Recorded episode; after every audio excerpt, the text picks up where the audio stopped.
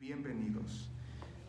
Efesios capítulo 3, versículo 20 y 21 dice lo siguiente.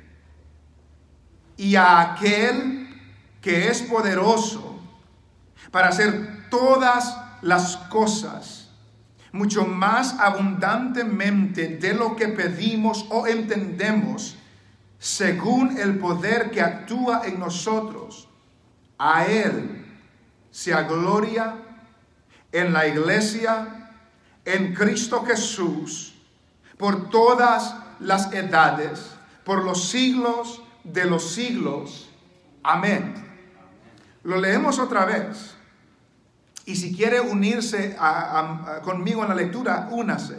Y a aquel que es poderoso para hacer todas las cosas mucho más abundantemente de lo que pedimos o entendemos, según el poder que actúa en nosotros, a Él sea gloria en la iglesia, en Cristo Jesús, por todas las edades, por los siglos de los siglos. Amén. Oramos al Señor. Padre, tú eres digno. Nuestra alabanza hoy nos ha recordado, tú eres digno de toda la honra, de toda la gloria, de todo el poder, de toda la alabanza. Tú eres el único digno Señor. Y después de haber cantado estas alabanzas, nos encontramos con tu palabra que nos recuerda, Señor, y nos recordará hoy también que tú eres el, el único digno de la gloria para siempre. Padre, permite que este tiempo de palabra, de predicación, pueda ser un momento que nos abra el entendimiento, que podamos ver tu grandeza, Señor, que podamos ver tu magnificencia, Señor, que podamos ver, Señor, lo grandioso que eres, Señor, y la dignidad que tienes al recibir la gloria de toda la creación. Padre, usa mi vida para hablar tu palabra, Señor para traer gloria a tu nombre y edificación a tu pueblo. En el nombre de Jesús te lo pedimos, Señor. Amén, Señor. Y amén. Pueden sentarse, hermanos. Hemos venido estudiando el libro de Efesios los últimos meses. Hemos mm, compartido de que Efesios prácticamente se divide en dos secciones. Del capítulo 1 al capítulo 3, el apóstol Pablo tiene una sección de doctrina, de teología, de enseñanza de las profundidades de Dios.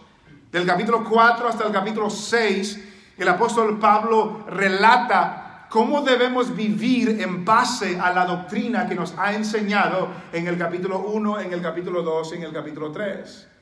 Y en este capítulo 1, capítulo 2 y capítulo 3 hemos visto muchas bendiciones de parte del Señor, lo que Dios ha hecho. Y hasta el momento no hemos visto algún mandamiento.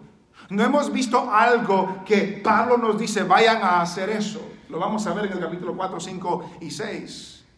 Pero lo que sí podemos reflexionar en esta noche es que después de que Pablo termina su sección primordial de teología, de enseñanza, de doctrina, Pablo termina con una palabra de alabanza. Pablo termina con una palabra de adoración. Y culminando esta sección termina con una doxología, una palabra que se usa para describir esta clase de versículo, esta clase de, de pasaje. Una toxología en la Biblia habla de una expresión breve de alabanza y de gloria a Dios. Una doxología en la Biblia habla de una expresión breve de alabanza y de gloria a Dios. Y esta expresión contiene dos elementos. La expresión de alabanza y contiene una manifestación de la naturaleza de Dios. De que nos dice que debemos de alabar a Dios, de honrar a Dios, de glorificar a Dios, y luego nos dice por qué, por su misericordia, por su bondad, por su perdón, por su justicia, por algo que Dios es o algo que Dios hace. Cuando uno ve en diferentes pasajes, podemos comenzar a notar estas expresiones breves de alabanza. Y vamos a ver tres rápido para, para que podamos ver de lo que estamos hablando. Si va conmigo a San Mateo, capítulo 6. Es un pasaje bien conocido. Cuando Jesús les enseña a sus discípulos a orar, que se acercan a Jesús, enséñanos a orar. Y Jesús en el versículo 13, al final de, de la oración que les está enseñando, noten las palabras que Jesús dice. San Mateo capítulo 6 y versículo 13. Y no nos metas en tentación, mas líbranos del mal. Y note la última frase. Porque tuyo es el reino y el poder y la gloria por todos los siglos. Amén. Esa es una doxología, esa es una expresión breve de gloria y alabanza a Dios, porque tuyo es el reino y el poder y la gloria por los siglos de los siglos. Amén.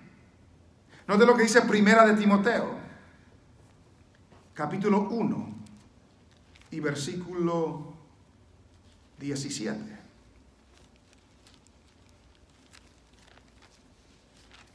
Primera Timoteo capítulo 1 y versículo 17. Después que el apóstol ah, Pablo está hablando del Evangelio, termina esa parte, esa sección en el versículo 17 del capítulo 1 de Primera Timoteo. Por tanto, al Rey de los siglos, inmortal, invisible, al único y sabio Dios, sea honor y gloria por los siglos de los siglos. Amén. Note otra vez, por tanto, al Rey de los siglos, inmortal, invisible, al único y sabio Dios, sea honor y gloria por los siglos de los siglos. Amén. Comenzamos a ver el patrón. Note una, eh, otro ejemplo más, Judas, el libro antes de Apocalipsis. Judas capítulo 1. Bueno, solo tiene un capítulo, pero Judas capítulo 1 para que no se me, se me pierdan. Judas capítulo 1, versículo 24 y 25. Note cómo, cómo el escritor termina su carta. Y a aquel que es poderoso para guardaros sin caída y presentaros sin mancha delante de su gloria con gran alegría al único y sabio Dios, nuestro Salvador, sea gloria y majestad, imperio y potencia ahora y por todos los siglos. Amén. El 25 otra vez, al único y sabio Dios, sea ah, nuestro Salvador, sea gloria y majestad, imperio y potencia, ahora y por todos los siglos. Amén. Todas esas son expresiones breves de alabanza y gloria al Señor. Lo que encontramos en Efesios es una expresión breve de alabanza y de honra y de gloria al Señor. Y es interesante donde Pablo lo coloca porque acaba de terminar de hablar de la grandeza de Cristo y la oración que él pide por la iglesia. Y al terminar esa oración leemos lo que vimos en Efesios capítulo 3 y versículo 20. Lo leo entero otra vez 2021 y a aquel que es poderoso para hacer todas las cosas mucho más abundantemente de lo que pedimos o entendemos según el poder que actúa en nosotros a él sea gloria en la iglesia en Cristo Jesús por todas las edades por los siglos de los siglos. Amén. Amén. Pero notamos las primeras palabras de este versículo 20. Que Pablo comienza diciendo, y a aquel, dirigiéndose y a aquel. ¿Quién es aquel del que está hablando Pablo? Pablo se refiere a Dios y a aquel. Pablo se refiere al Padre y a aquel, sea la gloria, el imperio por los siglos de los siglos, y a aquel.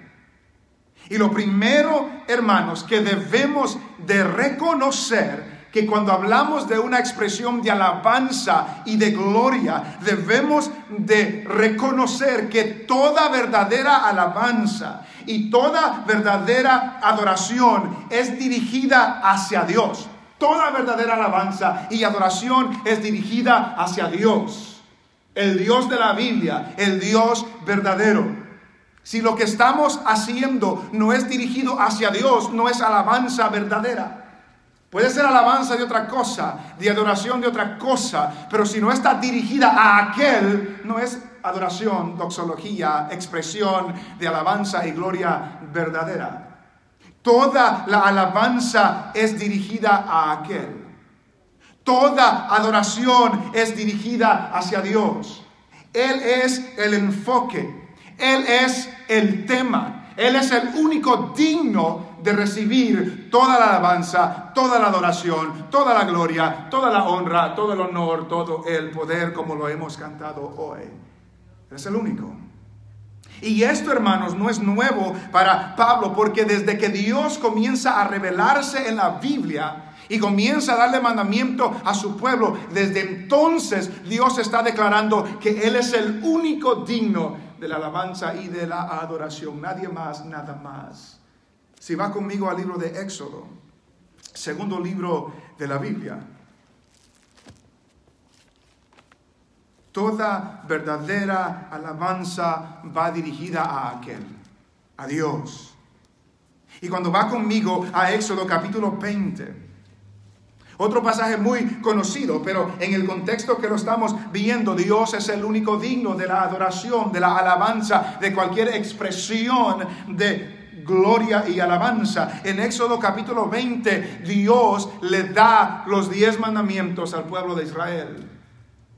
Y note lo, lo primero que dice Dios en el Éxodo capítulo 20 y versículo 1. Y habló Dios todas estas palabras diciendo, yo soy Jehová tu Dios, que te saqué de la tierra de Egipto, de casa de servidumbre. No tendrás dioses ajenos delante de mí. No te harás imagen ni ninguna semejanza de lo que esté arriba en el cielo, ni abajo en la tierra, ni en las aguas debajo de la tierra. No te inclinarás a ellas, ni las honrarás, porque yo soy Jehová tu Dios, fuerte, celoso que visito la maldad de los padres sobre los hijos hasta la tercera y cuarta generación de los que me aborrecen y hago misericordia a millares a los que me aman y guardan mis mandamientos. Desde que Dios comenzó a dar mandamiento a su pueblo, se da a entender, no hay otro Dios, no hay otro digno de honra, no hay otro digno de reverencia, no hay otro digno de inclinación, no hay, yo soy Jehová el Dios verdadero. Y eso es para nosotros también. Y a aquel que desde el principio proclama su superioridad, su dignidad, su poder, su honor, es el único digno de la alabanza, de la adoración, de la gloria. Cuando Jesús fue tentado, en San Mateo capítulo 4, no vamos a ir ahí, pero lo puede leer en su casa. Cuando Jesús fue tentado, Satanás le da la tentación que todo esto te lo doy si postraro me adorares. Y Jesús le dice, vete Satanás, porque escrito está al Señor tu Dios, porque Dios es Dios de Satanás también, al Señor tu Dios adorarás y a Él solo servirás. Eso es verdad para nosotros para todo el mundo, para el diablo, para los ángeles, al Señor tu Dios adorarás y a Él solo servirás. El único digno de toda alabanza y de toda adoración es Dios. Y en el contexto de Efesios, cuando Pablo, en el versículo 20 del capítulo 3, cuando Pablo dice, y a aquel, ya había dicho muchas cosas de aquel y aquel, recuerden lo que dice el capítulo 1, y aquel que nos bendice con toda bendición espiritual. y a aquel que nos escogió desde antes de la fundación del mundo, y a aquel que nos ha predestinado, y a aquel que nos ha adoptado como sus hijos, y a aquel que perdona nuestros pecados por medio de Jesucristo, y a aquel que nos sella con su Espíritu Santo y aquel que exaltó a Cristo hasta lo sumo y lo dio por cabeza a la iglesia. aquel que tiene gran misericordia, aquel que tiene grande amor con que nos amó, aquel que nos da vida, aun estando muertos en delitos y pecados. Aquel que nos salva, que nos da el don de la fe, el don de la salvación aquel que revela su misterio a la iglesia. Todas estas cosas Pablo ya los ha dicho en el capítulo 1, en el capítulo 2, en el capítulo 3 y nos recuerda ese mismo que ha hecho todas estas cosas. Él es digno de la alabanza por los siglos de los siglos. Y a aquel, y luego dice que es poderoso. Y a aquel que es poderoso aquel que es fuerte, aquel que es potente. No solamente potente, aquel que es omnipotente, tiene todo poder. Aquel que no tiene limitaciones. Aquel que es capaz, tiene la habilidad, la capacidad de obrar. Usted recuerda diariamente que su Dios es poderoso. Recuerda diariamente que el Dios suyo, el Dios de la Biblia, es un Dios poderoso. Es un Dios que todo lo puede. Es un Dios que no tiene ninguna limitación. Y es a ese Dios a quien Pablo se refiere y a aquel que es poderoso. Es poderoso, pero en este contexto dice que es capaz de hacer algo. Aquel que es poderoso para hacer todas las cosas mucho más abundantemente de lo que pedimos o entendemos. Aquel Dios que tiene el poder para hacer más de lo que pedimos o entendemos. Aquel Dios que tiene el poder de hacer más de lo que pedimos o entendemos. Y note que dice que, dice que, que es poderoso para hacer todas las cosas. ¿Qué incluye en todas las cosas? Todas las cosas. No hay nada que queda afuera de todas las cosas. Que no hay nada que Dios no pueda hacer. Que no hay algo que está fuera de su alcance. Hemos hecho estas comparaciones en el pasado. Si alguien me, viene, me viene a pedir ayuda, porque tiene necesidad. Pero si yo no tengo los medios para ayudarle, por tanto que quiera, no puedo. Porque no tengo la capacidad, no tengo los recursos, no tengo la habilidad. Por tanto que quiera, no puedo. Pero con Dios no es así. Dios tiene un poder ilimitado. Puede hacer todas las cosas. El Dios que hizo todo de la nada es poderoso para hacer todas las cosas. Y note las siguientes expresiones, mucho más abundantemente. Mucho más abundantemente. Pablo pudo haber dicho abundantemente, pero no era suficiente. Pablo pudo haber dicho muy abundantemente, pero no era suficiente sino que Él tuvo que decir mucho más abundantemente. Lo más que podía expresar, mucho más abundantemente. Este Dios que ya nos ha dicho Pablo en los primeros capítulos, este Dios que es rico en misericordia.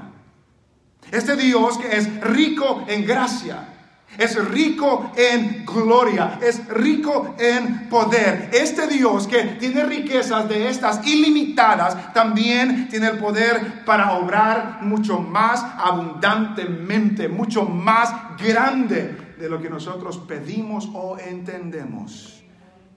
De lo que nosotros pedimos o lo que entendemos. Medite en esas dos expresiones que Dios es poderoso para hacer, para obrar mucho más abundantemente de lo que pedimos o entendemos. Debemos aclarar algo. Pablo no está diciendo, pidan lo que quieran y Dios va a hacer más de lo que quieran. No es eso lo que está diciendo Pablo. Pablo no nos está dando un, cheque en blanco, por así decirlo. Pidan lo que sea y Dios va a hacer mucho más. No, Pablo dice, Dios, Dios tiene el poder de hacer mucho más abundantemente de lo que pedimos o entendemos. Tiene el poder de hacerlo. Pero note las dos palabras que usa ahí. Pedir. De lo que pedimos o entendemos. Pedir indica lógicamente que le pedimos a Dios. Pedir indica que nosotros oramos delante de Dios. Pedir indica que presentamos nuestra petición, nuestro ruego, nuestro clamor delante del Señor. Pablo acababa de terminar una oración, por esto doblo mis rodillas ante el Padre de nuestro Señor Jesucristo.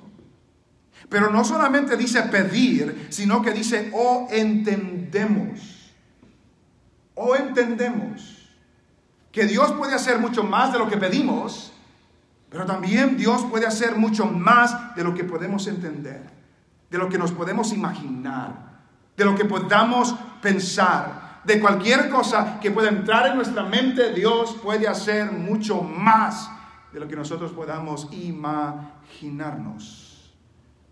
Pero debemos de tener cuidado cómo interpretamos o aplicamos lo que está diciendo Pablo aquí. Porque lo que implica ahí es que nosotros debemos pedir a Dios, por eso es la oración. En la oración le pedimos a Dios.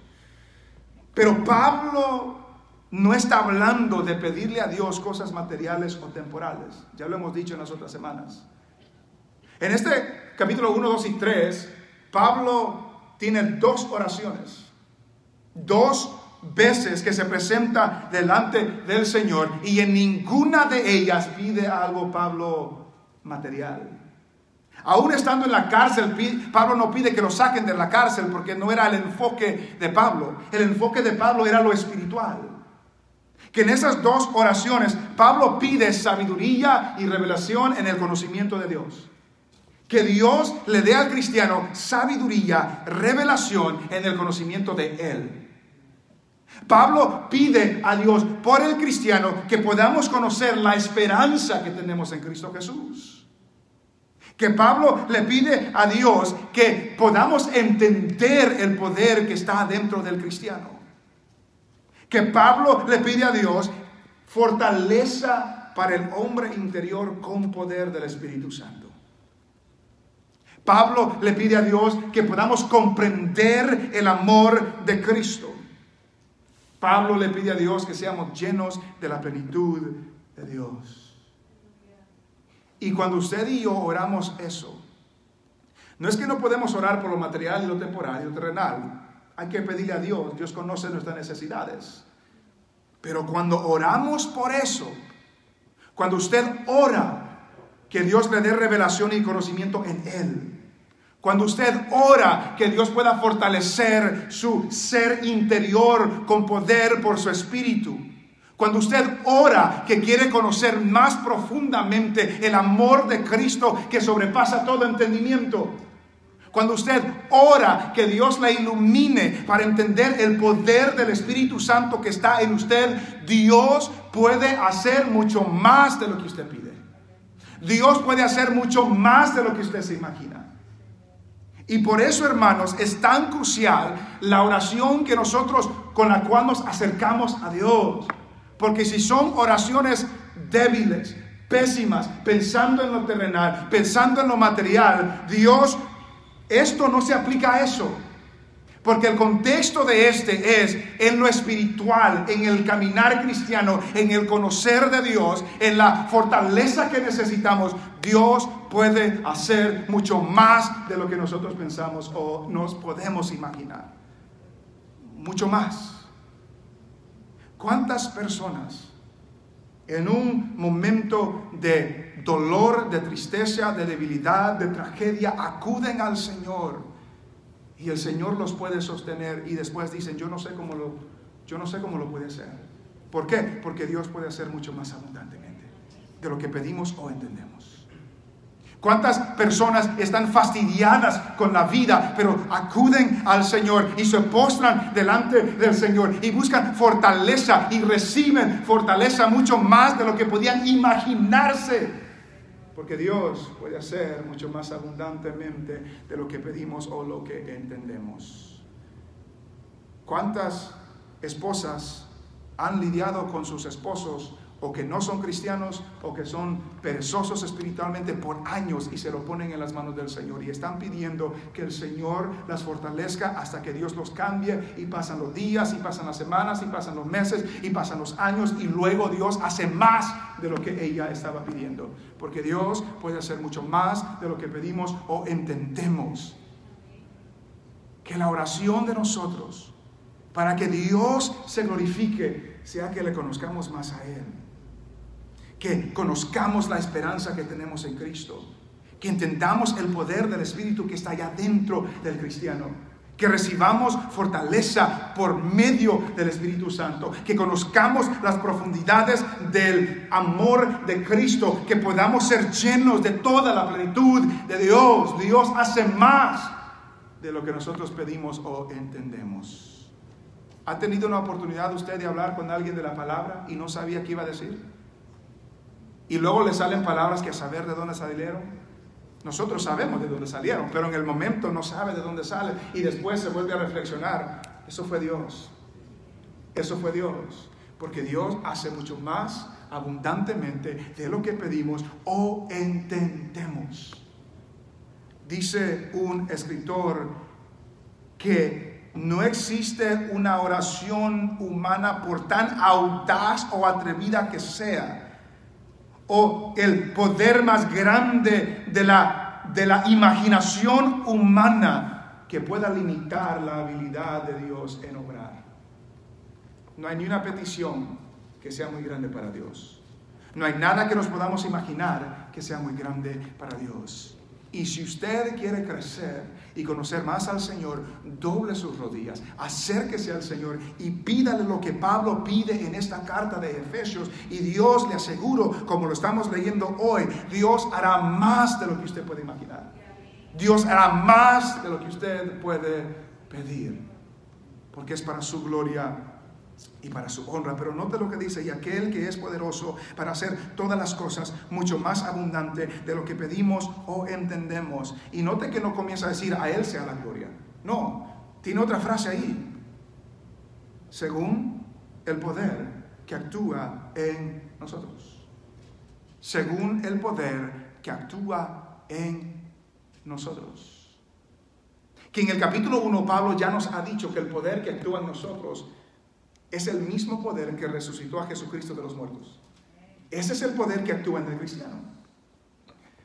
Y por eso en el capítulo 1 capítulo ora diciendo para que entendamos el poder que habita en nosotros, que actúa poderosamente en nosotros.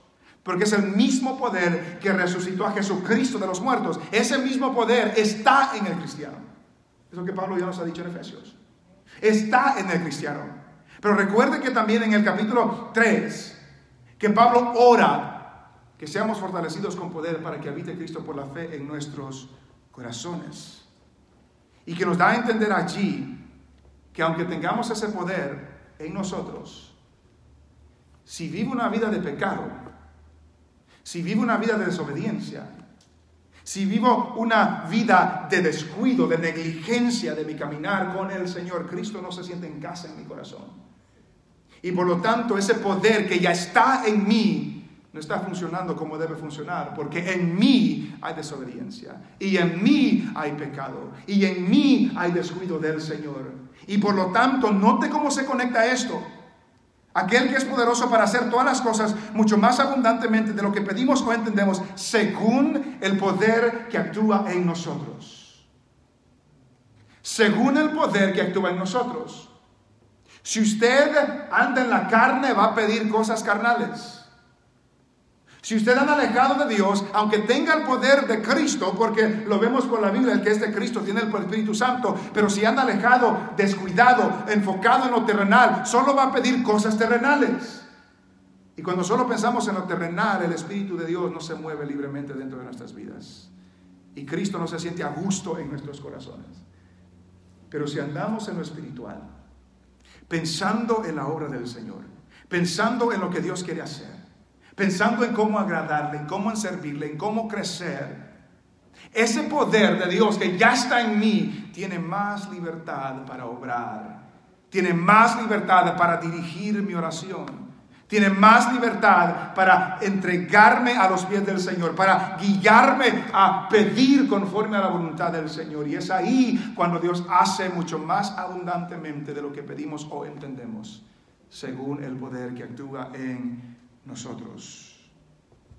Y luego en el versículo 21, vuelve a Él Primero aquel que es poderoso para hacer todas las cosas mucho más abundantemente de lo que pedimos o entendemos, según el poder que actúa en nosotros, a Él vuelve, a Él, a este Dios que puede hacer todo.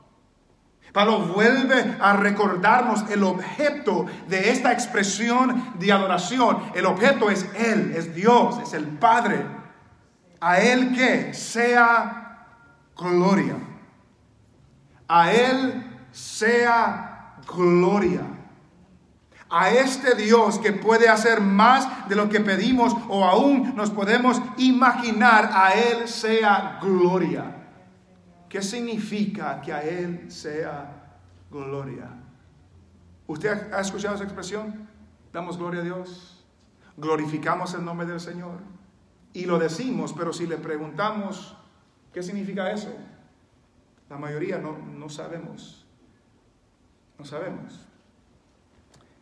Dar gloria a Dios conlleva la idea de traer atención pública a Dios, de proclamar lo significante que Él es y lo significante de lo que Él ha hecho. Conlleva la idea de dar honor, dar dignidad y dar fama al nombre y a la persona de Dios, a su carácter y a sus obras, dar atención, proclamar su dignidad, proclamar su honor, proclamar su fama. Y Pablo ya ha hecho mención de esto en Efesios, si, si va conmigo al capítulo 1. Capítulo 1 y versículo 12. Bueno, leemos desde el 11. En él asimismo tuvimos herencia, habiendo sido predestinados conforme al propósito del que hace todas las cosas según el designio de su voluntad, a fin de que seamos para alabanza de su gloria. Versículo 13. En él también vosotros, habiendo oído la palabra de verdad, el evangelio de nuestra salvación, y habiendo creído en Él, fuisteis sellados con el Espíritu Santo de la promesa, que es las arras de nuestra herencia hasta la redención de la posesión adquirida para alabanza de su gloria. Fuimos salvos para alabanza de su gloria. Fuimos redimidos para alabanza de su gloria. Y cuando termina toda esta gran proclamación, a Él, dice Pablo, a Él le queremos traer atención. A Él le queremos traer alabanza. A Él le queremos traer honra. A Él le queremos traer adoración. A Él queremos exaltar. A Él queremos reconocer. Que Él sea nuestra atención. Que Él sea nuestra devoción. Que Él sea nuestro todo en nuestras vidas. Leí un comentario y no lo, no lo escribí, pero porque era largo y, en inglés, pero, pero más o menos decía este, el escritor. Decía que por mucho tiempo cuando él pensaba en, glorificar y dar gloria a Dios, pensaba en eso, honor, dignidad y, y, fama al nombre de Dios. Queremos que Dios sea conocido. Queremos que Él reciba el reconocimiento de todo lo que sucede en nuestras vidas, lo bueno que sucede en nuestras vidas. Pero Él decía, pero, pero no me daba cuenta de que toda persona da gloria a algo. Y cuando una persona quiere dar gloria a algo, es espontáneo. Es espontáneo esa exclamación de, de reconocimiento a algo.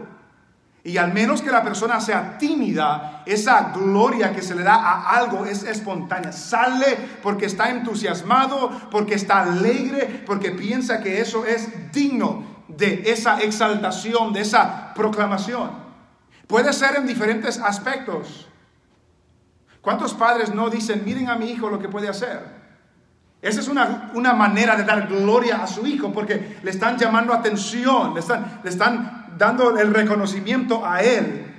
O cuando un equipo favorito hace lo que sea, o lo que sea en esta tierra, es algo natural en el hombre dar gloria a algo y sale natural. ¿Cuánto más el pueblo de Dios, al Dios a quien servimos, sea algo espontáneo, algo natural de darle el reconocimiento, de proclamar su nombre, su fama, su mensaje? De reconocer sus obras y contarles a aquellos alrededor de nosotros acerca de nuestro Dios. Eso es traer gloria a nuestro Dios. A Él sea gloria. ¿Dónde? Aquí menciona dos lugares. A Él sea gloria en la iglesia. A Dios sea gloria en la iglesia. Pablo ya nos ha dicho que la iglesia da a conocer la multiforme sabiduría de Dios. Pablo ya nos ha dicho que la iglesia por toda la eternidad será el despliegue de la gracia de Dios, de la misericordia de Dios, del amor de Dios, que por toda la eternidad nosotros seremos un, un despliegue a los ángeles de la gloria y la misericordia y la gracia y el amor que Dios ha tenido para con nosotros, para siempre. Pero también se nos recuerda que en la iglesia, hoy, ahorita, su fama, su nombre, su honor, su dignidad son proclamadas, son anunciadas.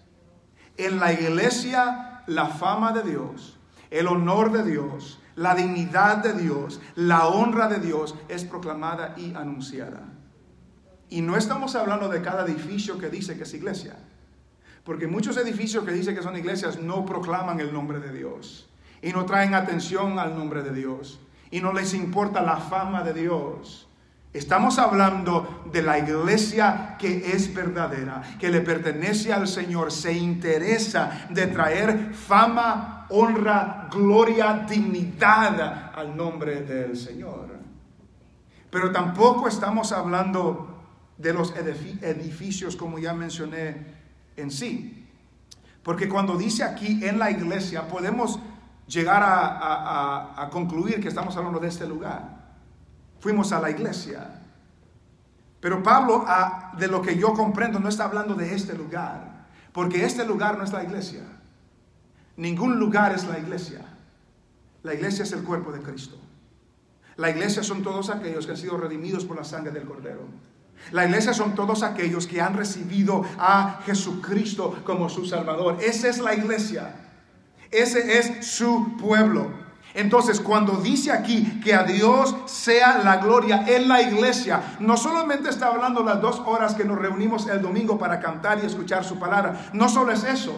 Eso creo yo que es lo menor, lo, lo secundario, aunque es importante. Porque lo primario es que si, si en la iglesia la gloria de Dios se va a revelar, entonces usted como iglesia del Señor, con su vida debe dar gloria a Dios. Con su amor hacia otras personas debe dar gloria a Dios. Con su generosidad, con los recursos que Dios le ha dado, debe dar gloria a Dios con su devoción en su hogar, cuando nadie lo ve, debe dar gloria a Dios. Que la gloria de Dios, no solamente aquí, aquí nos bañamos todos, nos peinamos todos, para los que tienen pelo, nos, nos, nos, ponemos la ropa buena, venimos bien vestidos y nos vemos bien aquí, pero mañana debe ser gloria a Dios donde sea que usted esté. Y el martes también, y el miércoles también, y el jueves también, y el viernes, y todos los días de su vida debe traer gloria a Dios por el estilo de vida que usted y yo llevamos. A Él sea la gloria en la iglesia, en usted y en mí. Que el día de mañana la iglesia va a andar por todos lados. Y allá debemos de traer gloria al Señor. Y piensen en eso, hermanos. Piensen en eso. Esa semana que pasó, ¿qué, ¿qué fama le trajo al Señor usted? ¿Qué reconocimiento le dio a otros para que reconozcan al Dios verdadero. ¿Qué palabra les dio? ¿Cómo los trató? ¿Cómo se condujo? ¿Cómo habló de su cónyuge a otras personas? ¿Cuántos esposos en los trabajos hablan mal de sus esposas? Pero enfrente de ellas no dicen nada. ¿Cuántas esposas a la comadre le hablan mal de su esposo? Eso no es traer gloria a Dios en la iglesia. Eso no es traer gloria a Dios en la iglesia. ¿Cuántas personas mienten para recibir beneficios en esta tierra? Eso no es traer gloria a Dios en la iglesia. ¿Cuántas personas mienten en sus taxas, en sus impuestos para que les regresen mal dinero? Eso no es traer gloria a Dios en la iglesia. ¿Cuántas personas tienen niños de otras personas como dependientes para que reciban más recursos? Eso no es traer gloria a Dios en la iglesia. ¿Cuántas personas mienten en los hospitales y en las aseguranzas para recibir recursos o beneficios aquí?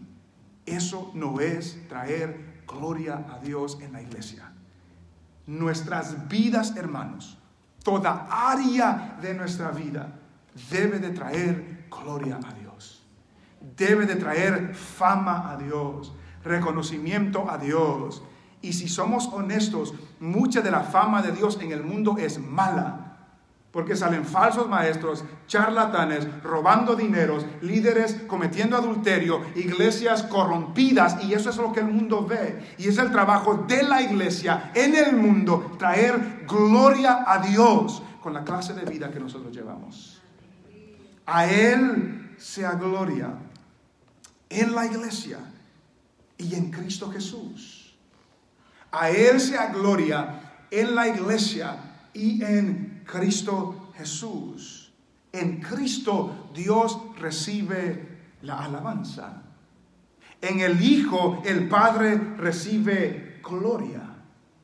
Note, note dos pasajes que vamos a ver. Vaya conmigo a San Juan. San Juan 17. Jesús la oración que hizo por su pueblo. El Evangelio según San Juan, capítulo 17. Note lo que dice el versículo 3. San Juan, capítulo 17 y versículo 3. Y esta es la vida eterna que te conozcan a ti, el único Dios verdadero, y a Jesucristo a quien has enviado. Y note la siguiente frase, yo te he glorificado en la tierra, he acabado la obra que me diste que hiciese, yo te he glorificado en la tierra. Versículo 6. He manifestado tu nombre a los hombres que del mundo me diste he manifestado tu nombre, les he dado a conocer tu nombre, les he dado a ver tu nombre, a reconocer tu persona. El Padre recibe gloria por medio del Hijo. Y recuerde las palabras de Filipenses, y vamos a ir ahí por si acaso alguien no, no sabe este pasaje. Filipenses capítulo 2.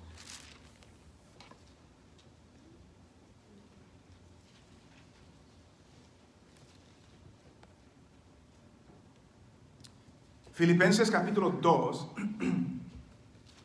versículo, leemos desde el 5. Filipenses capítulo 2 y versículo 5 dice, haya pues en vosotros este sentir que hubo también en Cristo Jesús, el cual siendo en forma de Dios no estimó el ser igual a Dios como cosa a que aferrarse sino que se despojó a sí mismo, tomando forma de siervo, hecho semejante a los hombres, y estando en la condición de hombre, se humilló a sí mismo, haciéndose obediente hasta la muerte y muerte de cruz. Por lo cual Dios también le exaltó hasta lo sumo y le dio un nombre que es sobre todo nombre, para que en el nombre de Jesús se doble toda rodilla de los que están en los cielos y en la tierra y debajo de la tierra, y toda lengua confiese que Jesucristo es el Señor ¿Para qué? Para gloria de Dios Padre. Que Jesucristo es el Señor será proclamado por toda la eternidad para gloria de Dios Padre. A Él, dice Efesios, sea la gloria en la iglesia y en Cristo Jesús. ¿Por cuánto tiempo? ¿Por el domingo, hora y media? ¿Por los miércoles, los que vienen o los que están viendo en vivo. No. Dice, por todas las edades. ¿Cuánto tiempo es todas las edades? Todo el tiempo. Pero Pablo no se limita a decir por todas las edades, luego dice, por los siglos de los siglos. Como cuando dijo mucho más abundantemente. No era suficiente decir abundantemente. No era suficiente decir muy abundantemente. Tuvo que decir mucho más abundantemente. No fue suficiente decir para siempre. Dijo por todas las edades. Por los siglos de los siglos. Nunca habrá un momento donde Dios no sea digno de gloria. Nunca habrá un momento donde el Padre no recibe la gloria por medio del Hijo. Nunca habrá un momento donde el Padre no recibe la gloria por medio de la iglesia. Porque donde la iglesia será el despliegue de la gracia, de la gloria, de la misericordia de Dios por toda la eternidad, por los siglos de los siglos de los siglos. Este Dios que puede hacer todo mucho más abundante de lo que pedimos, de lo que entendemos, a Él sea la gloria. A Él sea la alabanza, a Él sea toda adoración, a Él sea toda devoción, a Él sea todo nuestro esfuerzo por todas las edades, por los siglos de los siglos. Y termina diciendo, amén, así sea, así debe de ser. A Él sea la gloria. Dice un escritor, el ministerio más grande de la iglesia está en el futuro. Lo que hacemos aquí y ahora nos está preparando para la eternidad cuando glorifiquemos a Cristo para siempre. Lo que estamos haciendo aquí nos está preparando para la eternidad. Para ver a cara a cara a Cristo para siempre. Para darle gloria, para darle honra, para verlo en su majestad, en su esplendor, en su total gloria. Nos estamos preparando para eso. Y cuando hermanos vemos cómo Pablo termina esta primera sección, después de ver todo lo que Dios ha hecho, con razón Pablo termina de esta manera. Este Dios nos ha escogido, nos ha perdonado, nos ha dado vida de entre los muertos, ha hecho por nosotros más de lo que nosotros hubiéramos pensado. ¿O usted cree que Dios le debe más? No, Dios nos ha dado más de lo que merecemos. Y aún nos ha dado más de lo que necesitamos. Nos ha dado en lo material, nos ha dado más. Y Pablo se enfoca en lo espiritual. Que no hay nada que usted le falte que Dios no se lo pueda dar. No hay ni una fuerza, no hay ni una fortaleza, no hay ni una iluminación, no hay ni un conocimiento que Dios no se lo pueda dar. ¿No conoce a Dios como debe conocerlo? Pídale pídale que le dé el conocimiento de Él. Pero lea su palabra, porque es ahí donde Dios se revela a sí mismo. No podemos pedir a Dios que nos revele su carácter y nunca leemos su palabra. Es como querer perder de peso, pero sigue comiendo lo mismo y nunca hace ejercicio. ¿Cómo es posible? ¿Cómo es posible decir que queremos conocer a Dios, pero no leo su palabra? No, pídale que Dios le revele, le ilumine su palabra y lea su palabra. Pídale a Dios que conozca a más cristianos que lo, que lo animen en su caminar cristiano. Porque para eso está la iglesia del Señor. Para eso somos un cuerpo en Cristo. Pídale a Dios que le ilumine aquellas cosas que usted está haciendo, que no sabe, que no le están dando gloria al Señor, que no lo reconoce, pero que Dios lo sabe. Que se lo ilumine. El salmista dice, perdóname por las cosas que me son ocultas. Que hay cosas que hacemos que no las comprendemos. Que Dios nos ilumine. El salmista dice, pruébame, ponme la balanza, ve si hay en mí algún camino de iniquidad y guíame por el camino de rectitud. Porque la gloria del Señor se debe de dar en la iglesia. En la iglesia. Que su vida y la mía den gloria a Dios en todo momento.